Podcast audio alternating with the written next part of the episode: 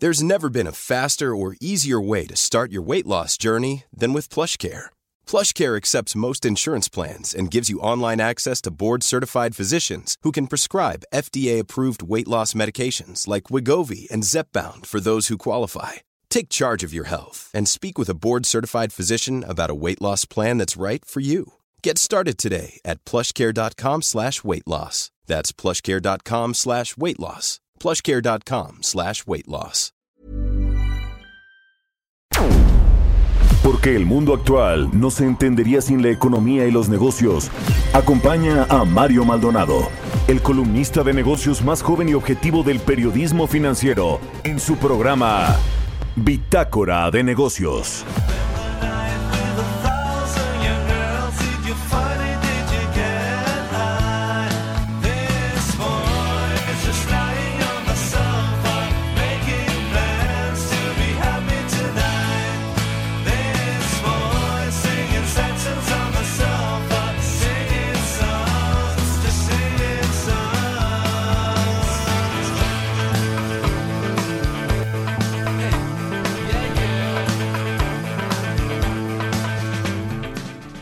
¿Qué tal? ¿Cómo están? Muy buenos días. Bienvenidos a Bitácora de Negocios. Yo soy Mario Maldonado y me da mucho, mucho gusto saludarlos en este martes 18 de agosto del 2020.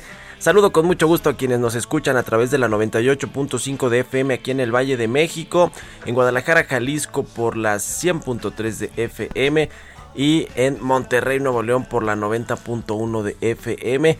También eh, a partir de ayer estamos transmitiendo en el Heraldo Radio La Laguna por la 104.1 de F, 103.1 de FM. Estamos muy contentos de iniciar transmisiones también en esta zona de La Laguna. 104.3 que había sido lo que dije y aquí me corrigió mi productor. 104, ah, lo dije 104.1. Bueno, 104.3 El Heraldo Radio La Laguna allá desde Gómez Palacio Durango. Así que bueno, iniciamos este día, este martes, son las 6 de la mañana con 3 minutos, tiempo del centro de México. Iniciamos como todos los días con un poco de música. Esta semana estamos arrancando el programa con canciones de bandas mexicanas o de habla hispana que también han cantado en inglés. Esta banda se llama Sidonie, es una banda española y la canción se llama On the Sofa. Así que arrancamos este martes con música y ahora sí vámonos directo a la información. Vamos a platicar con Roberto Aguilar, como todos los días, nuestro experto en temas de mercados financieros y economía internacional sobre, bueno, pues justamente los mercados financieros están inquietos por una mayor tensión entre Estados Unidos y China, en particular con el tema de la tecnología, este asunto de TikTok y Microsoft y lo que quiere hacer eh, Donald Trump quiere interferir en esta adquisición de la subsidiaria de TikTok en los Estados Unidos, pero Oracle es el nuevo postor para esta red social tan popular según lo reveló ayer el Financial Times. Y bueno, pues regresan las colocaciones de deuda corporativa a la Bolsa Mexicana de Valores. Vamos a entrar a estos temas con Roberto Aguilar. Hablaremos también con Ernesto O'Farrill, el presidente de Grupo Bursamétrica. ¿Qué tan, bien, ¿Qué está actuando el Banco de México con su política monetaria? Las tasas de interés. ¿Vienen nuevos recortes o no? ¿Qué va a suceder con este eh, tema que por un lado le beneficia pues a quienes tienen créditos o van a contratar nuevos créditos porque pagan pues menos tasas de interés en teoría, pero por el otro lado pues eh, las bajas de tasas de interés tampoco han ayudado mucho a la economía nacional y sin embargo el tipo de cambio de pronto se pone eh, pues ahí nervioso a los inversionistas. Ha salido, por cierto, mucho dinero de las tenencias de deuda. Ayer le eh, platicamos esto con Roberto Aguilar, si ahorita tocamos ese tema porque ha sido importante la salida de capitales de inversionistas extranjeros que tienen papeles de deuda mexicanos, es decir, bonos de deuda. Vamos a hablar también con el diputado de Morena, Erasmo González Robledo. Él es presidente de la Comisión de Presupuesto y Cuenta Pública de la Cámara de Diputados sobre el presupuesto del próximo año. Hacienda tiene que entregar este borrador o este anteproyecto de presupuesto y de paquete económico en septiembre a la Cámara de Diputados. Vamos a ver cómo viene, qué es lo que nos dice el presidente de la Comisión de Presupuesto y Cuenta Pública. Y vamos a hablar también con Mauricio Donner, eh, Covianer, vicepresidente de la Confederación Patronal de la República Mexicana es el nuevo vicepresidente de esta eh, de este organismo patronal así que vamos a hablar pues de muchos temas relevantes que tienen que ver con el empleo la inversión la confianza de los empresarios y muchas otras cosas eh, con el nuevo vicepresidente de la Coparmex así que de esto y otras cosas vamos a hablar hoy aquí en Bitácora de Negocios y usted sabe que siempre se pone bueno el programa, así que quédese con nosotros, acompáñenos en, estas, eh, en estos 43 minutos que nos quedan de programa. Y vámonos ahora con el resumen de las noticias más importantes para arrancar este martes. Lo tiene Jesús Espinosa.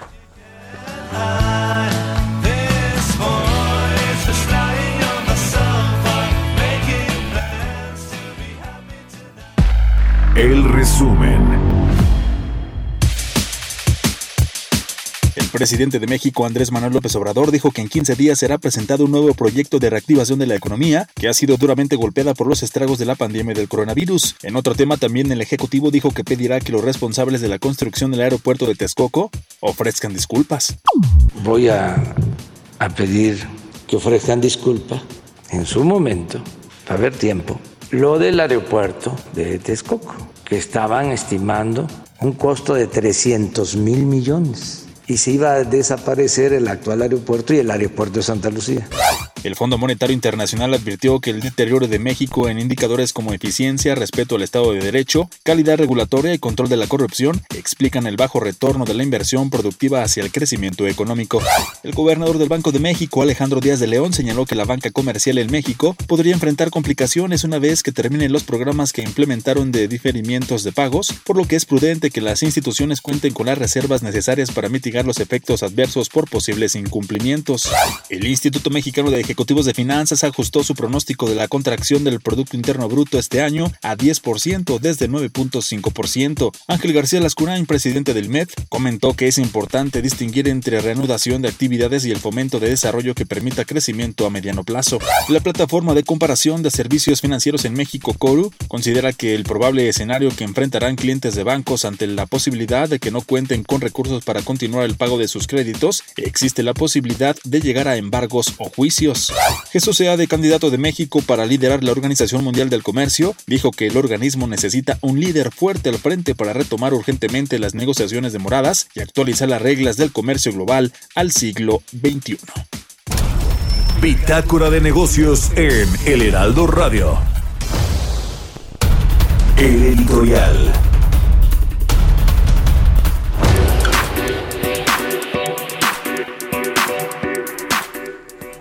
Bueno, pues mientras ayer se filtra este video de eh, dos eh, panistas de el entonces Congreso de la Unión de la Cámara de Senadores recibiendo fajos de billetes en efectivo en una maleta, estos pues video escándalos, ya sabe que pues casi en todos los secciones y en las administraciones hay un poco de esto. Pues mientras, mientras esto sucede y ligado por supuesto al caso de Emilio Lozoya y eh, pues estas audiencias que está teniendo con las autoridades mexicanas para revelar o estas declaraciones para revelar pues cómo se estructuró toda esta corrupción en el sexenio de Enrique Peña Nieto mientras esto que pues es eh, mucho show y mucho circo de lo que pues le gusta al presidente López Obrador que se dé a conocer los videos. Ya ve que le pidió al fiscal general de la República que eh, dé a conocer todos los videos y las pruebas incriminatorias de expresidentes, de exlegisladores, de expresidentes de partidos, exsecretarios de finanzas de partidos políticos, de todos los que tienen que ver con este esta corrupción endémica de los gobiernos pasados y que tampoco, a ver, hay que decirlo, hay corrupción en este sexenio de la cuarta transformación. El presidente no puede venir a decir que ahora no hay corrupción porque sí la hay y mire, la hay en muchos eh, eh, muchas dependencias del sector público, en las eh, secretarías de Estado, con los titulares de dependencias de secretarías de Estado y de directores de empresas productivas del Estado, en fin. Pero bueno, pues mire, en, en medio de esta tragedia que estamos viviendo con la emergencia sanitaria del coronavirus y con la economía que se nos cayó 19% en el segundo trimestre del año y que va a caer por lo menos 8, 9 o 10% en todo 2020, pues bueno, pues el presidente está en sus temas, se tomó el tiempo para decir eh, ayer que avanza esta conformación de un índice que va a medir el grado de felicidad y bienestar de la población mexicana. Se acuerda que eh, decía el presidente que el PIB no debe ser el único índice de referencia para saber si la economía mexicana está creciendo o no, si va bien o no, sino que debe haber un índice de satisfacción del pueblo, de la felicidad de la gente para medir la situación económica. Bueno, pues el presidente siempre en sus temas.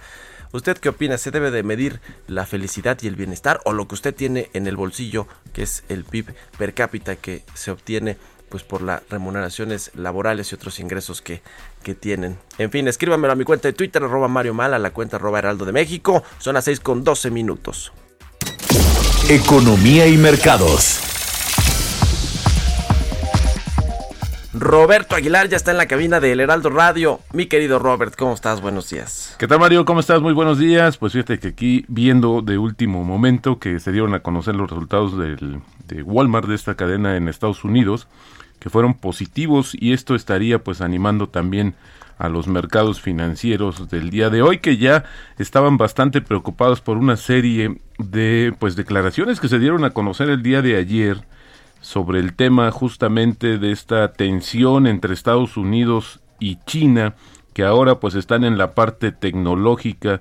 Allí hay mucha información en este sentido, porque fíjate que justamente eh, previo a esta situación los mercados financieros globales se mostraban cautelosos y relativamente ajenos al impulso de las acciones tecnológicas que ayer llevaron al quinto nivel récord en el mes al Nasdaq, esta bolsa electrónica, debido a las renovadas tensiones de Estados Unidos y China justo en el rubro tecnológico. La administración de Donald Trump advirtió que va a endurecer más todavía más las restricciones sobre Huawei para evitar el acceso a procesadores disponibles comercialmente, una medida destinada a interrumpir las cadenas de suministro globales. Además, el gobierno va a sumar a 38 filiales de esta empresa china en 21 países a la lista negra económica justamente de Estados Unidos, elevando el total de filiales a 152 desde que Huawei fue, fue incluida en mayo de 2019 en esta lista.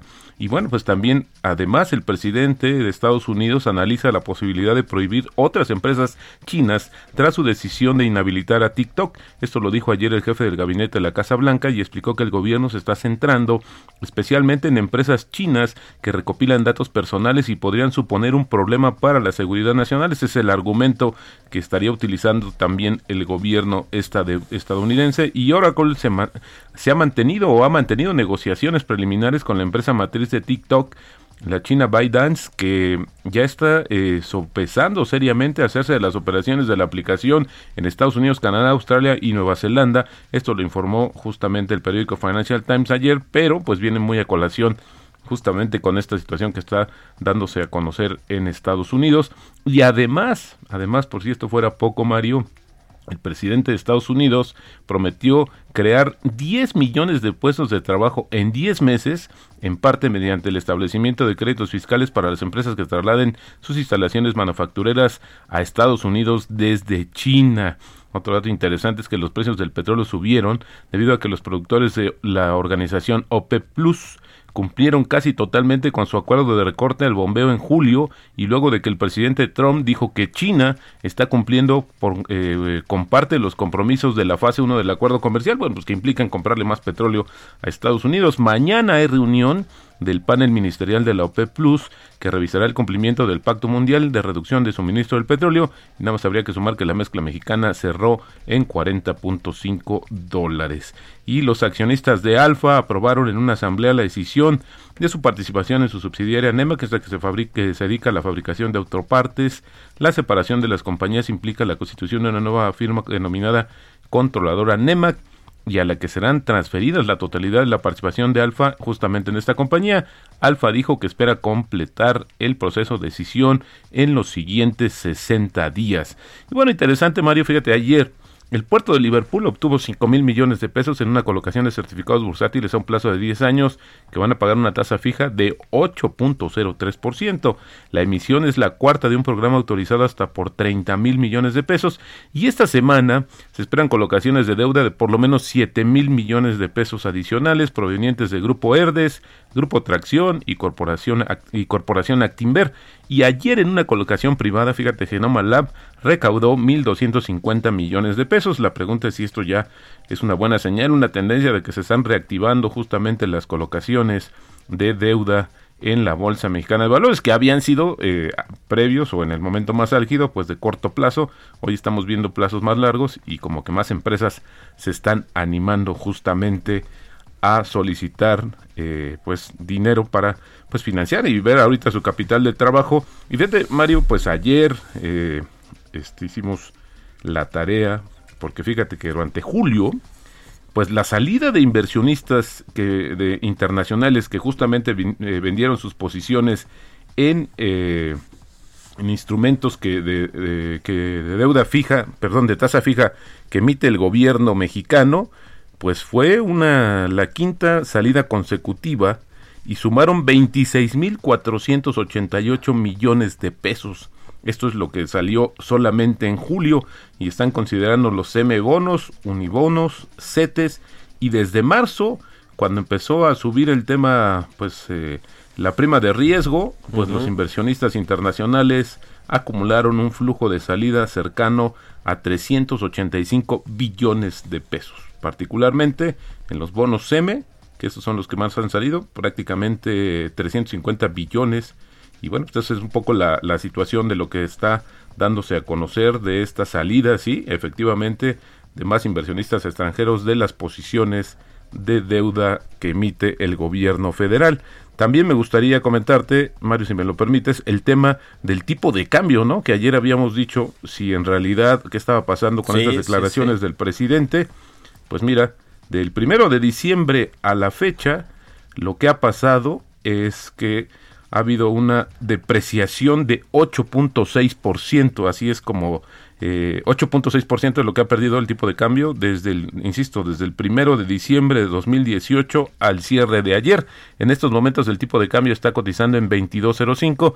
Ayer me llamó mucho la atención que después de que bajara a 22, otra vez se empezó a comentar sobre si eran los fundamentales de México, etcétera, pero al final del día pues se rebotó fuerte porque ayer tuvimos niveles hasta de 22.21, así es que bueno, pues eso está más ligado sin lugar a dudas a lo que sucede con el dólar a nivel global. Así es como está dándose a conocer este dato. Bueno, Mario, y es interesante también verlo desde el punto de vista de la tasa real que como tú sabes, la semana pasada el Banco de México bajó nuevamente su tasa de referencia y si a esto le también le, disminuimos eh, la inflación que ha estado subiendo, pues todavía tenemos una tasa atractiva, positiva, a diferencia de lo que están ofreciendo otros mercados u otros países y también lo que están ofreciendo algunos instrumentos y por eso vale la pena mencionar que probablemente se esté animando también a que más empresas vayan a solicitar recursos a través de colocaciones en el mercado bursátil, como es el caso que ojalá así suceda. Vimos ya varias compañías, te digo que sí había estado muy seco el mercado, pero ahora creo que esta es una buena señal por parte del sector corporativo, Mario. Pues ahí está, ahí está el tema del tipo de cambio eh, y de la salida de eh, capitales, bueno, de, pues sí, de, tenencia de bonos gubernamentales por parte de los extranjeros, ¿no? Que es el dato que nos diste de los extranjeros. Así es, más de 26 mil millones de pesos salieron solo en julio. Así es el dato que tenemos más reciente, Mario. Bueno, pues muchas gracias, Roberto. Al contrario, muy buenos días, Mario. Roberto Aguilar, sígalo en Twitter, Roberto AH, son las 6 con 20 minutos, vamos a otra cosa. Radar Económico.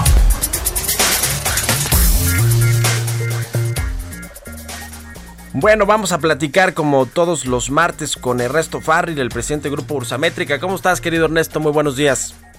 ¿Qué tal, Mario? Muy buenos días a todos. Oye, a ver, ¿qué pasa con el Banco de México que lleva ya varias eh, decisiones de política monetaria recortando la tasa de interés? Eh, ¿qué, qué, qué podemos esperar para las siguientes reuniones del Banco Central? ¿Hay espacio todavía para seguir bajando la tasa que ya está en 4.5%? Eh, ¿Qué se puede esperar para las próximas eh, decisiones de política monetaria? Muy bien, bueno, pues eh, con la decisión de la semana pasada, otro medio punto para abajo la tasa, llegamos al cuatro y medio.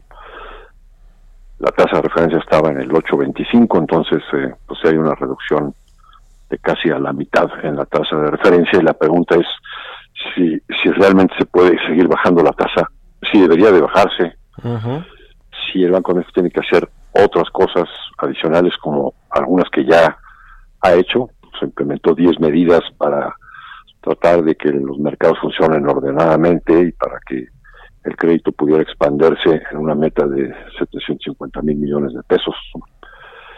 Eh, bueno, pues sí, la verdad es que sí.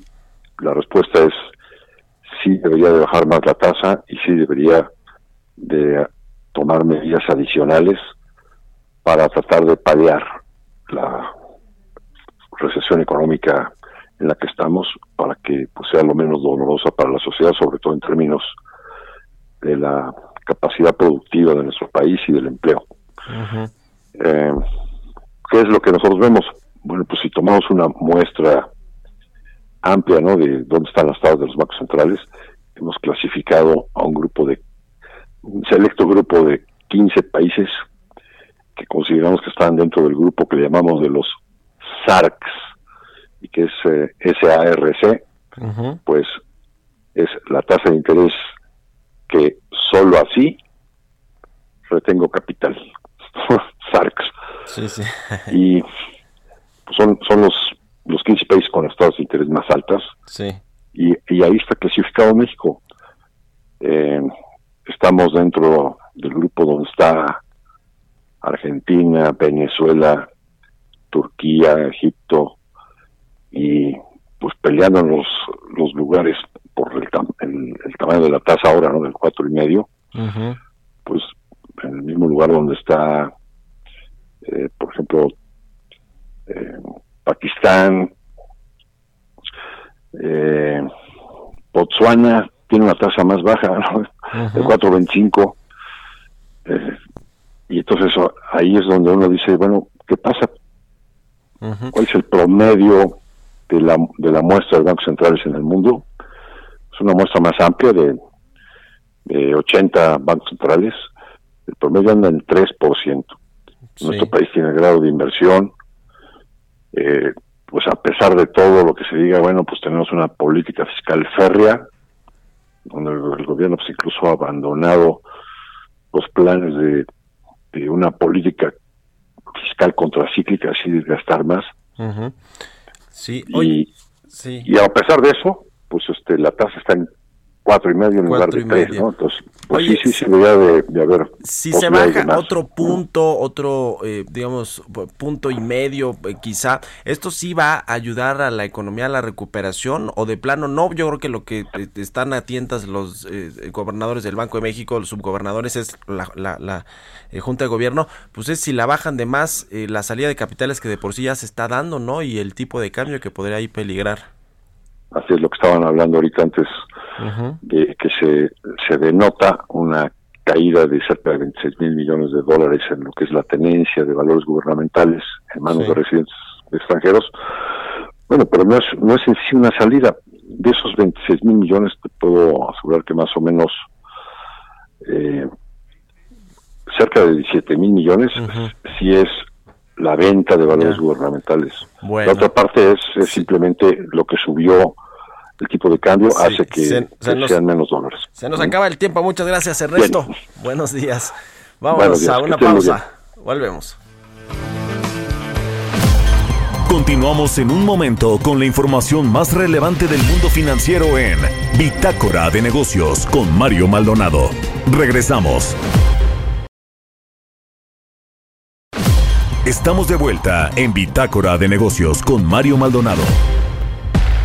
Entrevista.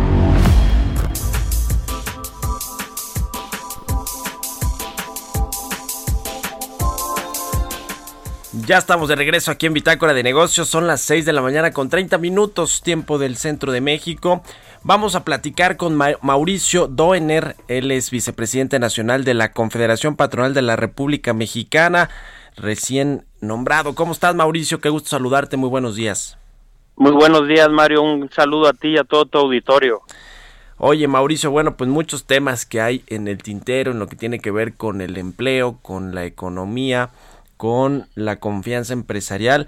¿Por dónde empezar? A ver, cuéntanos eh, cuáles van a ser tus responsabilidades allá al frente de la Vicepresidencia Nacional de la Coparmex, que bueno, hay que decirle al auditorio, tiene una estructura interna de, de, de 7 a 10 vicepresidencias, más o menos ese es el, el, tema. Y bueno, tú vas a ser el vicepresidente nacional. Cuéntanos cuál es la agenda que tiene la Coparmex. Hemos platicado aquí muchas veces con Gustavo de Hoyos, pero tú en lo particular, ¿a qué te vas a enfocar en eh, este nuevo encargo que tienes? Claro que sí, Mario. Mira, es una vicepresidencia de responsabilidad social y vertebración y el fin último es impulsar una agenda de transformación social que ponga al ciudadano en el centro de gravedad, es decir, este, que afiance el compromiso social de las empresas en torno al bienestar e inclusión social. Entonces, lo que buscamos es, a través de tecnologías, potenciar la participación ciudadana. Creemos, y soy un fiel creyente, que mm, independientemente del gobierno en turno, el ciudadano tiene que participar. Las economías desarrolladas, como lo es Alemania, como es Suecia, eh, Estados Unidos, tienen una ciudadanía muy participativa que eso independientemente de quién está en el gobierno hace que el país esté en mejores condiciones y eso lo muestran muchos indicadores. Entonces, esta, esta, esta vicepresidencia de responsabilidad social y vertebración va a buscar eh, potenciar esta participación ciudadana y particularmente a través del uso de nuevas tecnologías. Ok. Eh, a ver, este asunto de la responsabilidad social o responsabilidad ciudadana es muy importante y además está insertado este asunto de responsabilidad social en el discurso y en las políticas públicas del nuevo gobierno que encabeza el presidente Andrés Manuel López Obrador. Eh, incluso ha llamado muchas veces a la responsabilidad social de las empresas y no solamente como conocemos la responsabilidad social, que es eh, preocuparse por temas eh, desde lo medioambiental hasta el bienestar de los trabajadores, sino de la responsabilidad en términos de tener ganancias justas y utilidades justas como parte, pues digamos, de esta ética y responsabilidad social de las empresas. Eh, ¿Cómo ves este, este asunto con el nuevo gobierno, con cómo ven ellos en la cuarta transformación el rol de los empresarios y las empresas en, en esta responsabilidad social que deben de tener con, con los mexicanos? Yo, yo considero, eh, Mario, que tenemos un, que hacer también como empresarios un mea culpa en el sentido de que gran parte de los problemas que le afligen a México tienen que ver con que hay una brecha enorme de desigualdad entre los que más tienen y los que menos tienen. Y ahí este, considero que los empresarios tenemos que ser mucho más conscientes y mucho más sensibles eh, de obviamente no estoy eh, señalando que se tengan que regular las utilidades ni mucho menos este pero sí una conciencia social para ayudar a, disminuir esta enorme brecha de desigualdad que impera en el país, ser mucho más conscientes. Entonces, para eso creo que hay programas que se pueden hacer em, que ayuden a sensibilizar y a, y a disminuir esta enorme brecha social. Un ejemplo, digo, una idea que, contemplo es, por ejemplo, hay países como, como Israel, como Suiza, que a los 18 años contemplan un, un, servicio civil militar eh, de, los ciudadanos eh, a mí me encantaría ver en México, por ejemplo, un servicio civil eh, donde la gente a los 18 años, independientemente de género,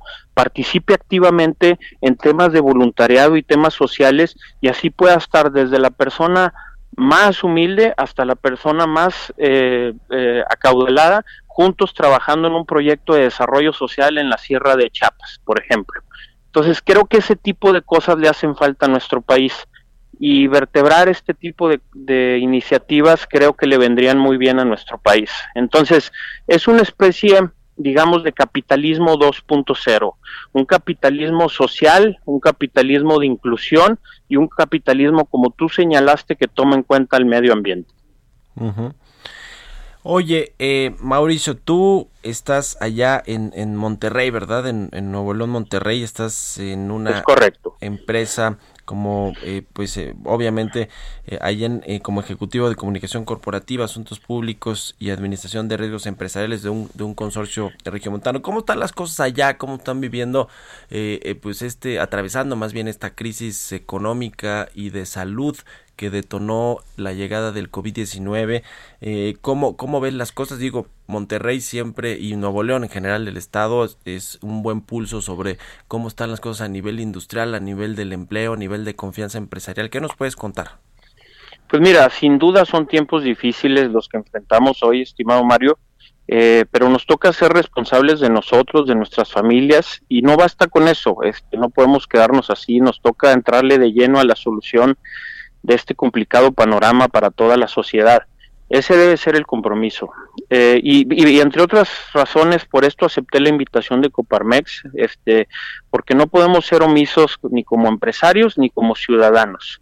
Como, yo he participado, he tenido la oportunidad de participar en proyectos de responsabilidad social y en la Cámara Nacional de Cemento como presidente, y ahí me di cuenta pues de esta enorme eh, falta de los grandes problemas que enfrenta México y creo que hoy este nos pone de manifiesto la crisis sanitaria y económica de que estamos eh, sufriendo y Monterrey obviamente no es la excepción.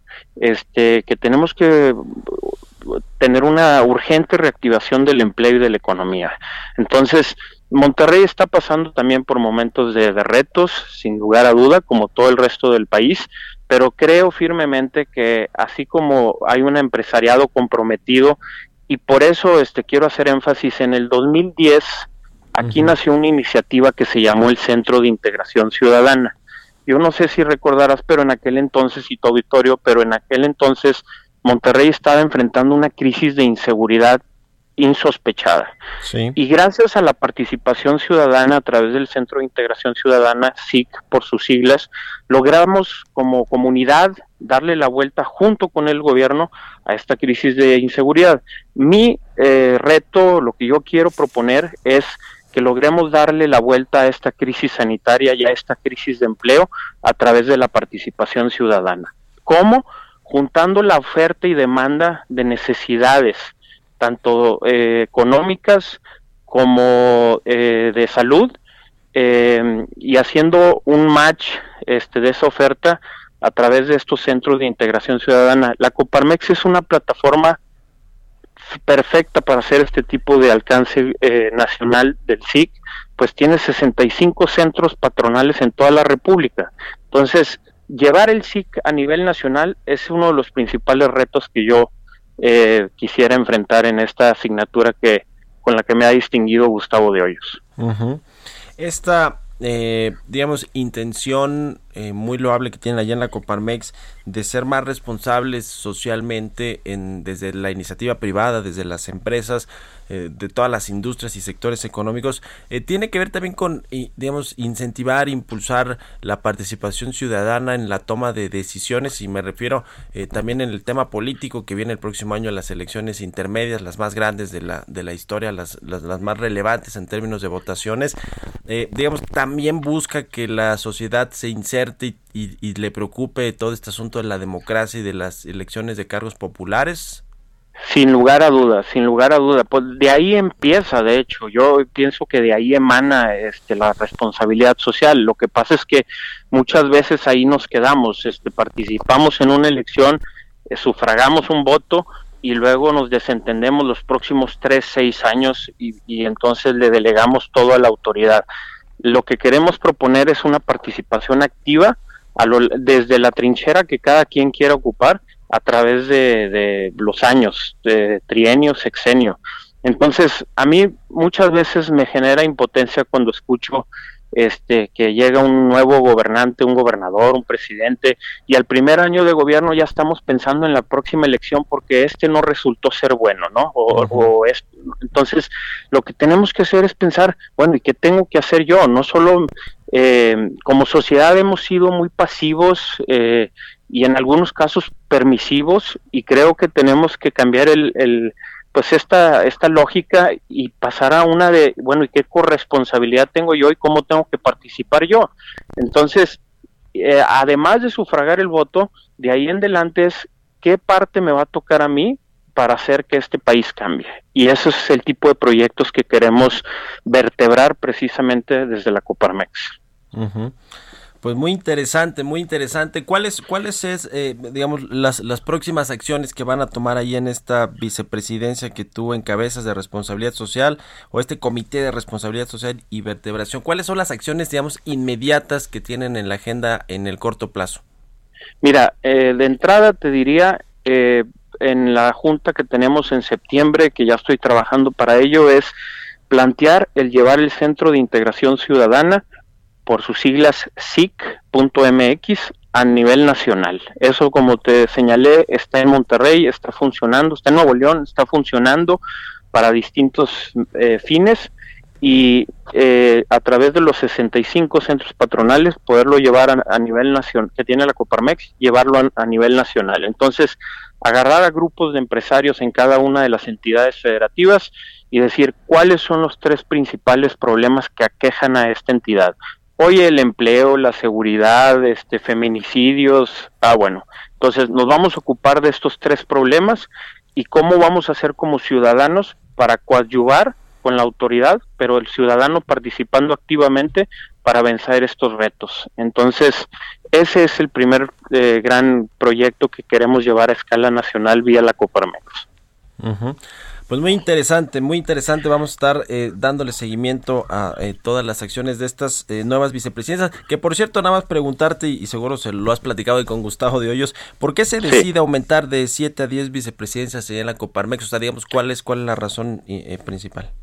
Son, son, pasamos de 10 a 13. De 10 a 13, ah, ok, ok, ok. De, de 10 a 13. Y, este, y la razón es porque Gustavo decidió, y creo que atinadamente, que el país está enfrentando retos este pues eh, que no habíamos enfrentado anteriormente. Y entre otras cosas en lo que a mí respecta pues este tema de la participación ciudadana siempre había quedado como algo importante más no urgente. Entonces hoy día se le está dando la urgencia eh, porque independientemente pues de, de la coyuntura que estamos enfrentando pues somos claros que no va a llegar alguien a salvarnos, un Mesías a salvarnos de todos nuestros problemas, ¿no? Entonces, sin la participación ciudadana no vamos a lograr salir adelante. Entonces, por eso, Gustavo, en este caso, porque puedo hablar en primera persona, que es este, la vicepresidencia que me encomendó, pues este es, es el darle la importancia que se merece el tema de participación ciudadana. Ya. Bueno, pues te agradezco mucho, Mauricio Doiner Cobian, vicepresidente de la Coparmex, que nos hayas tomado la llamada aquí en Bitácora de Negocios y muy buenos días. Al contrario, Darío, te agradezco yo y saludo a todo tu auditorio. Hasta luego, son las 6 con 43 minutos, vamos a otra cosa. Historias empresariales. Bueno, pues cambiando de tema, les cuento que SoftBank, este grupo eh, inversionista importante en muchas empresas tecnológicas sobre todo, va a aumentar en 1.200 millones de dólares su participación en Amazon, este gigante del e-commerce que fundó Jeff Bezos y que bueno pues es una de las empresas más valiosas del mundo. Va a invertir además SoftBank en Netflix, en Tesla y en Microsoft.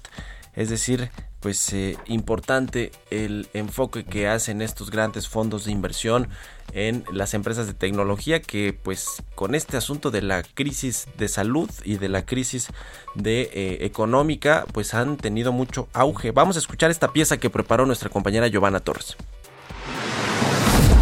SoftBank Group, uno de los máximos referentes de la bolsa de Tokio, compró 1.200 millones de dólares en acciones de Amazon, propiedad del magnate Jeff Bezos, según documentos presentados al regulador. El grupo tecnológico japonés amplió sus inversiones en las grandes tecnológicas. Esta nueva estrategia de inversión de SoftBank es diferente a la establecida por Vision Fund, su enorme fondo de inversiones de 100 mil millones de dólares y que se concentra en emprendimientos fuera del mercado de valores. Fundada en 1981 por Masayoshi Son como una tienda de reparación de computadoras, SoftBank fue una de las pioneras del negocio de Internet en Japón, realizando inversiones increíblemente rentables en Yahoo y posteriormente en el consorcio chino Alibaba. Hoy, SoftBank suma a Netflix, Tesla, Microsoft y Alphabet. El grupo Nippon también informó la compra de 220 millones de dólares en acciones de Nvidia, fabricante de procesadores de video, pese a que en 2019 vendió su participación en la firma. Asimismo, SoftBank se encuentra en negociaciones con ARM Holdings, compañía diseñadora de chips para celulares. Actualmente SoftBank domina el mercado de banda ancha y telefonía móvil en Japón. Controla el 85% de Sprint, uno de los operadores dominantes de Estados Unidos, y posee importantes empresas en el campo de la robótica como Boston Dynamics, adquirida a la matriz de Google. Para Bitácora de Negocios, Giovanna Torres.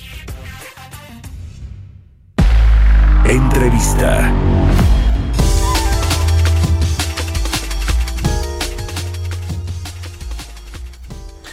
Bueno, vamos a platicar ahora con el diputado Erasmo González Robledo, diputado de Morena y presidente de la Comisión de Presupuesto y Cuenta Pública de la Cámara de Diputados. ¿Cómo está, eh, diputado? Qué gusto saludarlo. Muy buenos días. El gusto es para mí, Mario, y para todo tu auditorio. Muy buenos días. Bueno, pues se acerca el, día o el momento en el que la Secretaría de Hacienda tendrá que enviar al Congreso, a la Cámara de Diputados, en principio, esta, eh, este paquete económico, el presupuesto del próximo año. Y bueno, pues ya empiezan a, plantearse, a dibujarse las necesidades que va a tener México y el gobierno federal con respecto al, gasto que, va a ejercer el próximo año. ¿Cómo, cómo viene? Qué, ¿Cuáles serán las prioridades eh, que tendrán también ustedes ahí como responsabilidad en la Cámara Baja de enfocar este presupuesto del 2021? Sí, Mario, eh, déjame comentarles que, como mencionó el titular del Poder Ejecutivo, el próximo 6 de septiembre estará eh, entregando el paquete financiero en ambas cámaras. A nosotros nos corresponde eh, por facultad constitucional lo que es la, aprobación, el análisis anterior a esto del presupuesto de egresos de la federación en su versión proyecto. Nosotros eh, estamos esperando ya eh, este instrumento que es este, legal, jurídico, financiero y que, y que marca la política pública del Estado mexicano y creemos que, tendrá una arista muy especial el tema de la salud, eh, pero muy, muy especial por las condiciones de, del COVID, del alcance del COVID. El, el tema, por supuesto, más importante es también ver el espacio que tendrá en el cálculo de la Secretaría de Salud la adquisición de vacunas que serán entregadas de manera gratuita, como lo señaló el, presidente de la República. Y bueno, tenemos también este, que eh, analizarlo con las comisiones ordinarias, porque ellos también nos dan su punto de vista. Y dentro de la Comisión de Presupuesto y Cuenta Pública, designar dos dos comisiones o dos grupos de trabajo, dos subcomisiones, una para lo que es la elaboración del dictamen y el análisis de los anexos, Mario. Estamos preparados para recibirlo el 6 de septiembre. El 6 de septiembre, ustedes están convencidos de que eh, obviamente no va a ser inercial, sino que tendrán que eh, enfocarlo a las prioridades del país y mucho tendrá que ver con el gasto en salud. Se habla incluso de estos, eh, no, recuerdo la cifra exacta, no sé si habló de 50 mil o 100 mil millones que estarían disponibles, según dijo el presidente López Obrador, para adquirir esta vacuna o, o, digamos, aportar para la producción y la adquisición de estas vacunas de contra COVID-19 que podrían estar disponibles en el primer eh, semestre del próximo año para los mexicanos. Digamos, estaría contemplado ese, ese gasto en el presupuesto del 2021.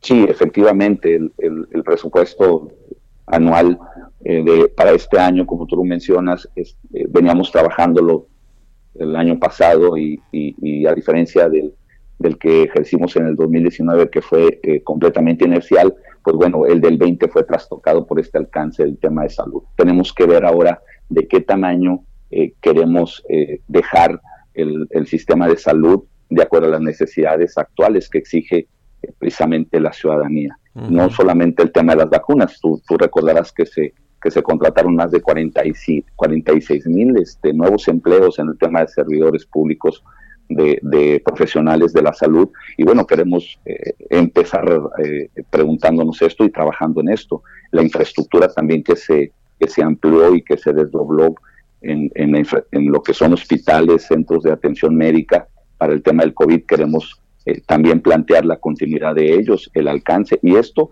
pues definitivamente adelanta lo que en su momento a lo mejor habíamos pensado del INSABI, que vendría no solamente a ver el tema de las, de las medicinas, sino que dar servicios de calidad y, también el compromiso que había de, de asegurar eh, una, una, contratación este, más estable, una seguridad laboral a los trabajadores de la salud que de manera eh, paulatina se fuera pasando de contratos temporales a basificación. Seguramente eh, tendremos la, la, la, oportunidad de adelantar este, este compromiso que, que, que, marca una de las características del INSABI, pero, pero pues ahora de manera anticipada, porque ya los tenemos a los trabajadores. Entonces, pues bueno, y, los que ya estaban, pues tendrán que tener mejores condiciones porque la, la, la, lucha en la línea de los, de, los, de los profesionales de la salud ha sido también eh, muy significativa y tenemos que darles ese reconocimiento.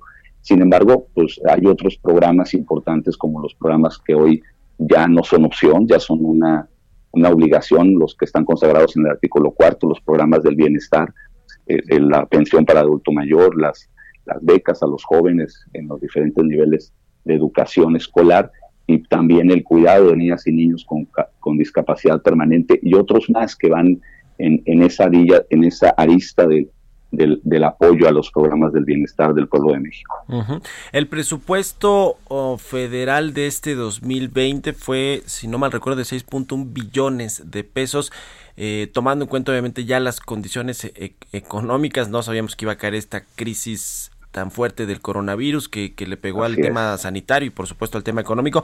¿Cómo se ve para el próximo año, diputado? ¿El presupuesto será de los eh, mismos 6, 6.1 billones de pesos o va a ser considerablemente menor porque va a haber menores ingresos eh, eh, probablemente también en, términos fiscales y petroleros? Sí, va, va a ser, como tú lo mencionas, el, el paquete económico contiene un componente que es la, propuesta de iniciativa de ley de ingresos. Eh, el año pasado eh, se, se, enmarcó en la, en la premisa de la ley de ingresos, que es nuestro techo, digámoslo así, Mario, para poder, para poder tener esa amplitud, ese margen eh, fiscal que podemos tener en la Comisión de Presupuesto. esperamos que, este presupuesto no disminuya, los, efectivamente los 6.1 billones de pesos no disminuyan y, que se haga precisamente el, el, cumplimiento de las necesidades que, que, del 2020 partan hacia arriba. Entonces, en ese sentido, el, esperamos no una contracción, a pesar, como tú lo mencionas, de las, de las limitaciones de este año, porque veníamos arrastrando el tema del, de la plataforma productiva del petróleo, veníamos este, arrastrando El, el, bajo costo del barril de petróleo estaba eh, estimado. Y, bueno la consecuencia de esta de esta eh, este, actividad económica que hoy se detuvo pues seguramente tendrá un impacto. Sin embargo creemos que podemos rescatar no solamente los programas que te mencioné sino impulsar también el tema de la Guardia Nacional que también hay un componente importante de compromiso para impulsarla. Y pero también Mario el cumplimiento de las participaciones y aportaciones federales a las entidades federativas y los municipios, que es muy importante. El año pasado recordarás que venía a la baja en el proyecto de presupuesto. y nosotros en la Cámara de Diputados lo ampliamos. Supongo que mañana en esta reunión que va a tener los gobernadores con el presidente se va a hablar de este tema. En 30 segunditos que ya nos tenemos que despedir, diputado, ¿están dispuestos a tocar estos eh, eh, programas de infraestructura, Tren Maya, Refinería de Dos Bocas, Corredor Transísmico en el presupuesto del próximo año si no es, eh, digamos, la prioridad? Estimo que tendrán continuidad, Mario, por una circunstancia. Son proyectos que desde nuestro punto de vista consideramos que son de alta absorción e inmediata absorción económica. Entonces, creemos que hoy necesitamos de esos proyectos y otros más para activar, activar, así que activar la economía en otras regiones del país, Mario. Le agradezco mucho, diputado Erasmo González, que nos haya tomado la llamada y buenos días. Al contrario, Mario, muy buenos días a ti, a tu Hasta Luego. Y gracias a ustedes también por habernos acompañado. Quédese aquí con Lupita Juárez y Sergio Sarmiento en el Heraldo Radio. Nos escuchamos mañana, tempranito, a las 6. Buenos días. Esto fue Bitácora de Negocios con Mario Maldonado, donde la H suena y ahora también se escucha. Una estación de Heraldo Media Group.